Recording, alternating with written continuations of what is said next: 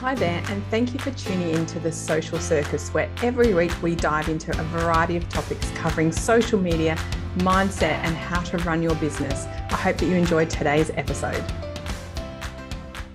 Hello, everyone, and welcome to another episode of the Social Circus. My name is Sarah Thompson, and I'm your host. And today I am thrilled to be joined by the fabulous Louise Percy from the Percy Institute. Hi, Louise.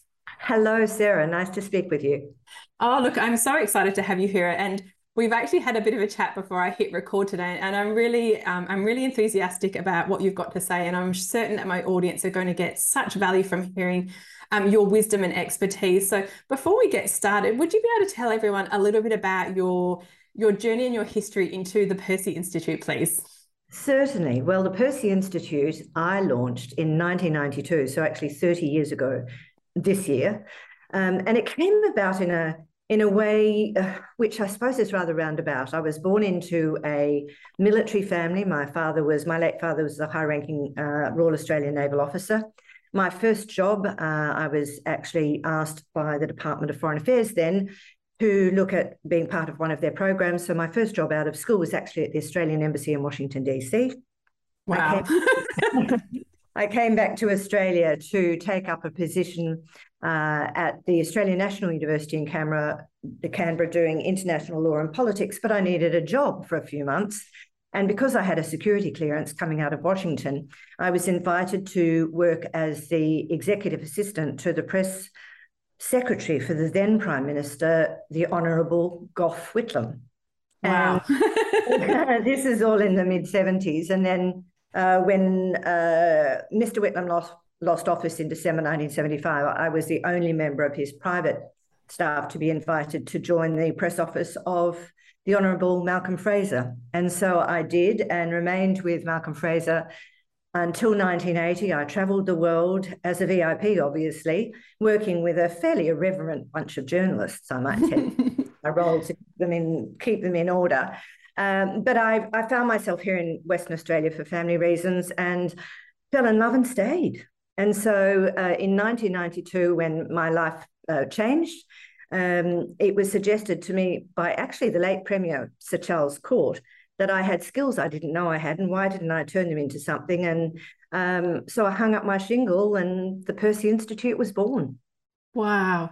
Oh, honestly, I could listen to you talk all day, Louise, and your story. I, I feel like we could um, chew the fat over quite a long lunch listening to all, all the tales you must have to tell. But so for those of you who have, for my readers or listeners who haven't heard of you, tell me what the Percy Institute is and does. Well, the Percy Institute is both a training and consultancy organisation, and we specify uh, that our our role is really to give people confidence by learning the intricacies of modern etiquette, both business and social. Uh, I also, having had Percy Institute offices in Singapore and Shanghai, uh, consult quite widely on cross cultural awareness issues as well. So my my client base is corporate government, um, as well as small, medium-sized enterprises, uh, women starting out their own businesses, men starting out their own businesses, and people who just want a little more confidence, knowing what to do and when to do it. Oh, wow, fantastic. So I, I hope my uh, listeners are all very excited and um, by how honoured we are to have you as a guest today, because um, obviously for us small businesses, we don't often access someone of your calibre. And I think what's really, really interesting is um, uh, when you speak, I, I, my mind went back um, because I'm of not a dissimilar vintage to you. I'm a middle-aged woman, and I remember I grew up in um, you know rural Western Australia, and we, we used to go to grooming and deportment classes, and so that was like a kind of an early iteration of some of what you do, I imagine. Well, it really was. I mean, I think that the doyen of, of this sort of thing in Australia back back in the 60s was June Dally Watkins. And mm. A lot of the people that have come to me over the 30 years, and of course now having been in business for 30 years, I'm getting some of their children, which is a real thrill. Um, but, um, it was it was really grooming and deportment to give women confidence to know what to do, when to do it, how to do it, what not to do, um, and because we're in Australia, it had nothing to do with class or money or anything else. It was really confidence building, and that's for 30 years what I've tried to maintain. Fabulous. And so nowadays, when people approach you, because Um, I imagine that there's some of us that would think, oh, this seems like something my grandma would have done. That seems really kind of daggy and a little bit old fashioned. But when you talk about confidence, I think that that is more relevant than ever. oh, well, look, it is. And the world is a changing place. So, you know, we, we have the manners, but we've also got a situation where we've got evolution of manners. I mean, when I started out 30 years ago, we didn't have the internet. and you can only imagine what the evolution of manners have been, both socially and in business contexts. Uh, with regard to the evolution of the internet. I mean, we we we talk about netiquette, or we used, you know, in the in the two thousands, early two thousands. Mm. Now it's so normal for people to to understand that the internet is a, an intrinsic, if not one of the most important components in the way that we do business. For example, um, there there are manners around it, and particularly since. Uh, you know, March 2020, when our, all our lives changed and we were spending so much more time on the screen, uh, the manners have really had to evolve in a way, but it, it hasn't been a direct set of rules. It's been something that's evolved organically, really. Oh, and um, when you said evolution, my mind went to, and I sound, I do sound like my mum now. Um, it went to devolution because I do feel like manners are becoming something that we see less of, and I find that I find it disappointing because um, I, I, think I can hear my grandmother saying good manners don't cost anything, and um, you know that um, the way in which we treat people has an impact on them and has an impact on their confidence. And so when we treat people poorly and we don't honor and respect them, um, that has a ripple effect, doesn't it? So when we talk about manners, what do you think? Um, if, if, we're going to sort of modify our behavior a little bit, um, and hopefully um, the, everyone who's listening will take this on board, what are some easy things that we could do that would help in the way in which we use manners in our modern day business life? I think fundamentally, being kind and considerate to other people is really important. Mm. Putting it's having the ability and the confidence in yourself to put other people at their ease. And we've got to remember that no one in the world does business with a business, they do business with people.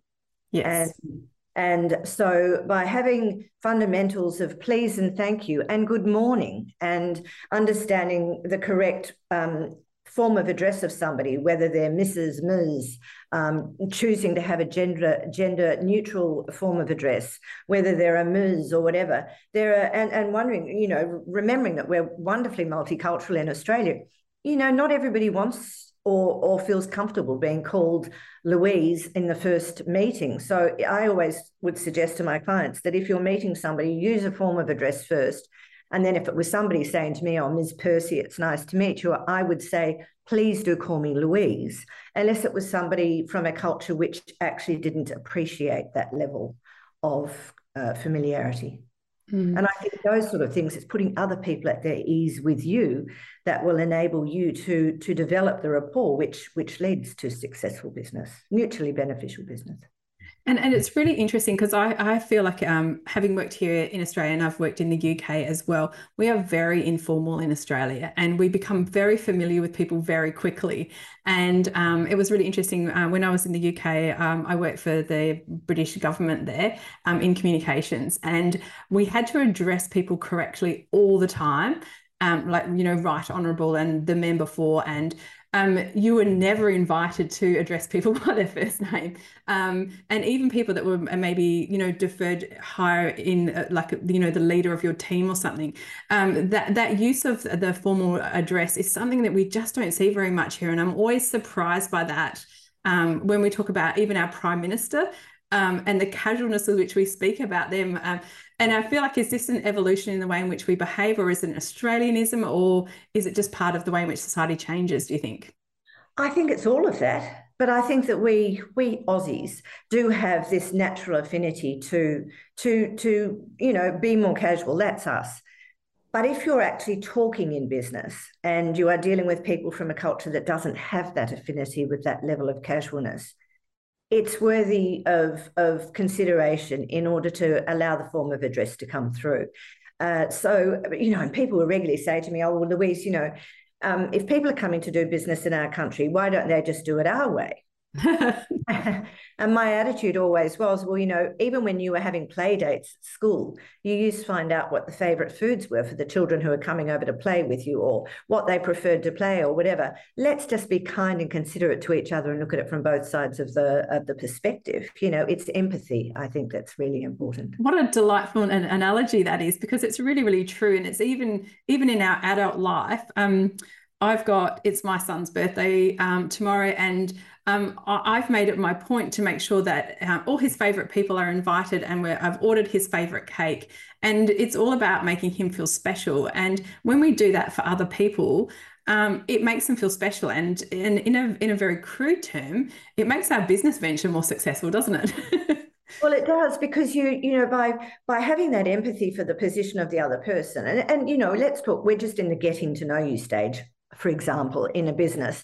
You know, the art of small talk is really important too, because you've got to be authentic at all times. That's one of the great traits of we Australians. You know, authenticity is is is is our is our mantra in a way. You know, don't ever try to be something that you're not. But you can actually present yourself as as poised and polished in business, whether it's small business or corporate life or government business or whatever it is, by having empathy with the other person, by being able to make small talk confidently so that you can see the common ground and work from there. I'm so interested when you say that because um, I'm quite an extroverted personality and I'm, I'm very talkative naturally. But I have to say, I struggle with small talk, and I particularly struggle um, when I have to go to business events, which we attend a lot of, regardless of COVID. Um, and when we go to the, I actually attended something yesterday where I didn't know anybody, and this girl was making really nice conversation, and I felt myself feeling so awkward. And I thought, why am I so bad at this? I'm so talkative and friendly, and yet I I could feel myself feeling awkward. And so when we are struggling with that small talk, what's some great tips that you could give us to help us with that? Well, let's take your situation yesterday. So, if you're going solo into an event where you don't know anybody, and we've all been there in small mm. business, you know, I mean, it's it's daunting. It's daunting for me, Sarah. So, always make sure that you arrive on time because the organisers of that event are most likely going to be hovering near the entry to the event, uh, function room, whatever it is. And they, if you arrive and you're on your own, they will naturally introduce you to somebody immediately you've got somebody to talk to and you already know that you and that other person who you haven't previously met met before already have something in common you're at the same event for the same reason Ah, what a wonderful tip. and so and so that's great. And the other thing is have the confidence if you're there on your own and you are talking to somebody to bring other people into the into the conversation if they look as if they're hopping around the edges, um, looking like a white knuckle drinker, as I call them. They're the people who are holding their glass so tight their knuckles are white, and if you talk to them about the weather, they're going to be thrilled. So it's uh, you know there are little tips and tricks that make you feel more confident too because you're taking on that role of assisting others. Oh, I like that. And so we don't have to become obsessed with being ridiculously interesting. It's okay to say, did you how did you get here? or how did is it's okay to sort of say what well, those things that might seem a little bit banal but are actually icebreakers. It's okay to do that because sometimes i overthink and say that's so boring and because I'm, I'm, I'm british. I default to talking about the weather. So one of the other little tips that i was taught years ago by my by my father the, who was the um, commodore in, in charge of the navy in western australia at one stage was that when he would go back to his office and he would have been at a function meeting, all these people he didn't know, particularly when he first um, took up the, the position, was with the business cards. And in those days, you, you obviously filed them manually rather than electronically. Always make file them not in alphabetical order because you'll never remember the people's names, but file them in in terms of the function that you went to. So, for example, the function that you went to yesterday, um, if you did get business cards or whatever, file them under that function. And on the back of the business card, make a little note about the fact that you had talked to this person about such and such. Maybe they were going off on a holiday to Broome next week or whatever it is, so that next time you go to that function and you spot that person, you'll be able to say something like, Oh, Louise, look, I met you last time. It was the first time I'd been at the event, but you mentioned you were going to, to Broome and I was so envious. How was your holiday? And so immediately you have that ability to start a conversation. Wow. That's that's brilliant, and I'm I'm I'm I'm kind of sitting here engrossed in what you're saying and thinking, why don't I know that? it's a really, really simple tips. Now, um, I also wanted us to pivot a little bit and chat because we did discuss this before we hit record and it was very interesting. You were talking about obviously um, the way in which we project ourselves nowadays um, again, coming back to our very casualization in Australian culture and the fact that we often uh, perceive ourselves as being distinct because we're um, behind a screen or we're doing a video and so it's not in real life.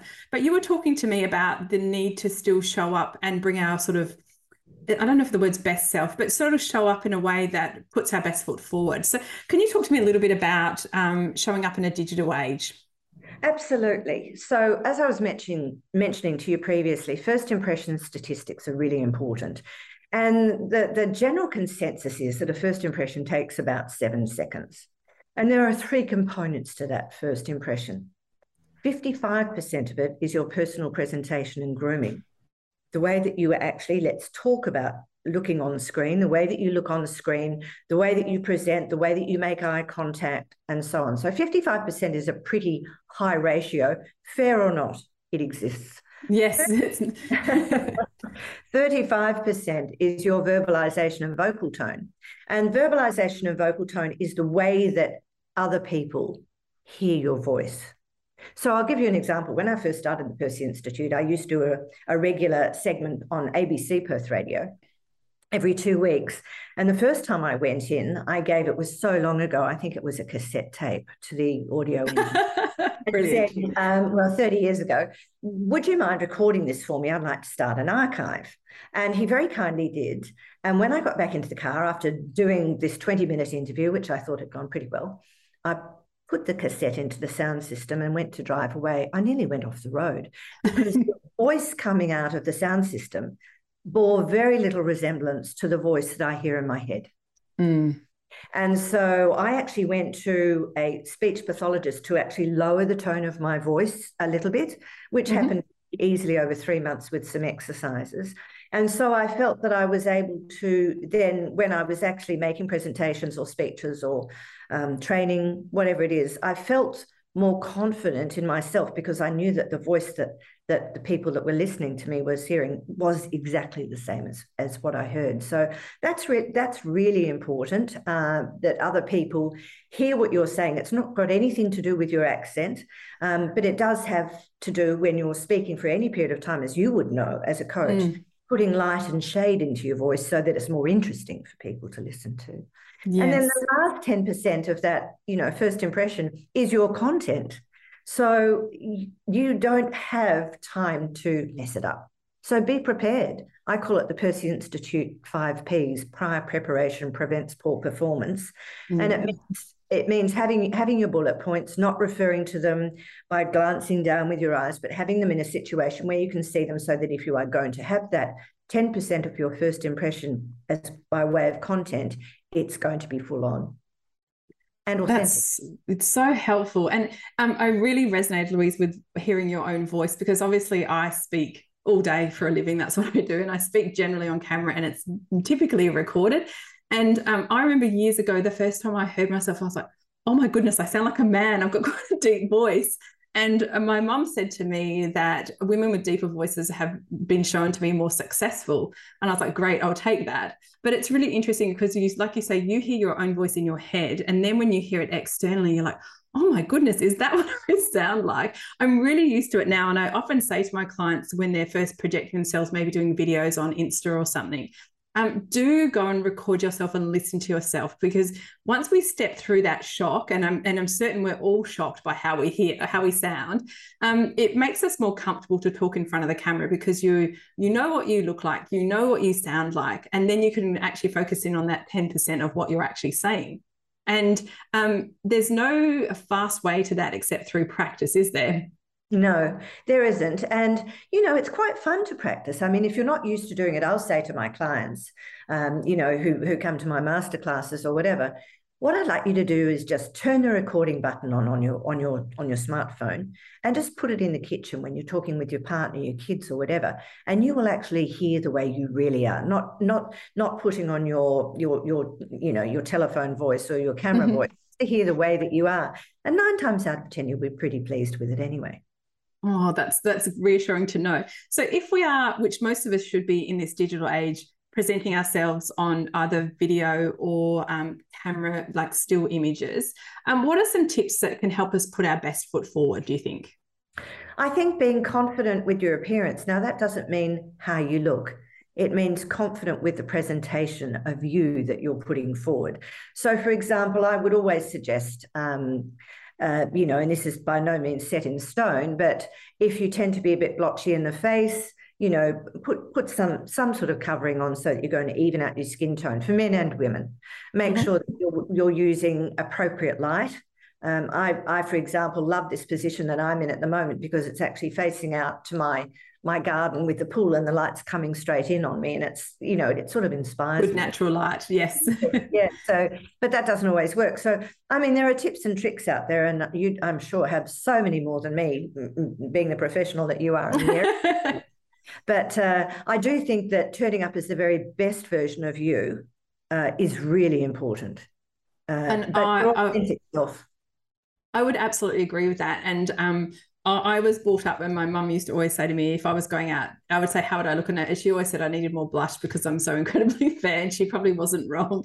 Um, but I do find that I'm much more confident when I'm wearing makeup. I would um, be loath to turn up and cheat uh, without any makeup. And that's not because I think that I'm awful looking, but it makes me feel more confident. And I definitely feel like that. So that really resonates with me. And I think what you were saying about putting your best foot forward and feeling your most comfortable, it's not changing who we are, it's not using filters to be someone different.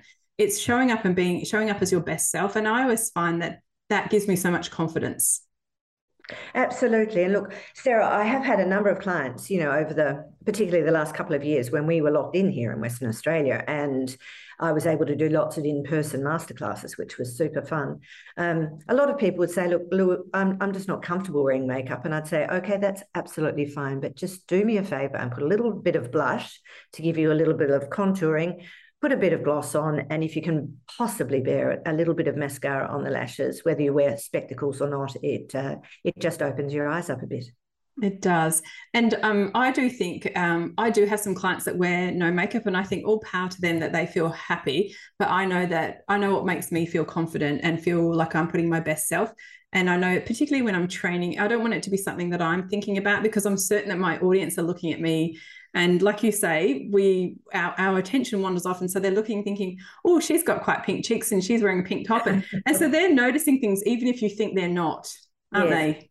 Yes, and it's not a vanity thing. It's actually, for me, it's a professional presentation thing. And I so agree with you about if you're there to do a job, you don't want to be thinking about the ancillary things. You know, it's why a lot of people, when they come to me for dining etiquette, for example, you know, if they're going into a job promotion or they they know that they're going to be having to schmooze clients in their own business, to know what the what the rules and etc. are for dining etiquette, so they feel comfortable, so they don't have to think about that they can actually get on with the job that they're there to do, which is present them and their business in the very best light. Oh, wonderful. Now, look, I think we could talk all day. You're so interesting, Louise. Um, I'm, I'm, mindful that I don't want to go on too long, and I would love for you to share. Um, if people are interested in connecting with you, um, how can we work with you? Is probably a great question to ask. Ah, well, I do private consultation, one on ones, online training, uh, in person training. My website is www.thepercyinstitute.com. You can see me on Instagram as The Percy Institute and also Facebook as The Percy Institute. And thanks to you, Sarah, I launched a Facebook group called The Elegance Club. And so, if anybody would like to join, I'm going to be having all sorts of fun, exclusive classes for members, some Q and A's, some live live interviews with people that have crossed paths with me along the way. So, um, yes, and that's thanks to you, Sarah. I wouldn't be doing it it wasn't for you. So thank you. thank you. I'm happy to take credit for that. Um, and for all the listeners, please um, um, check out the show notes because I'll put all of the links in there so that you can connect with Louise.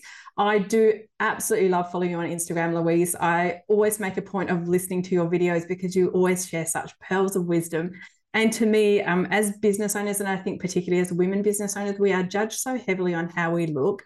And if we can put our best foot forward and feel confident, I think it makes, like you say, it means it's one less thing for us to think about, which I love that as a concept.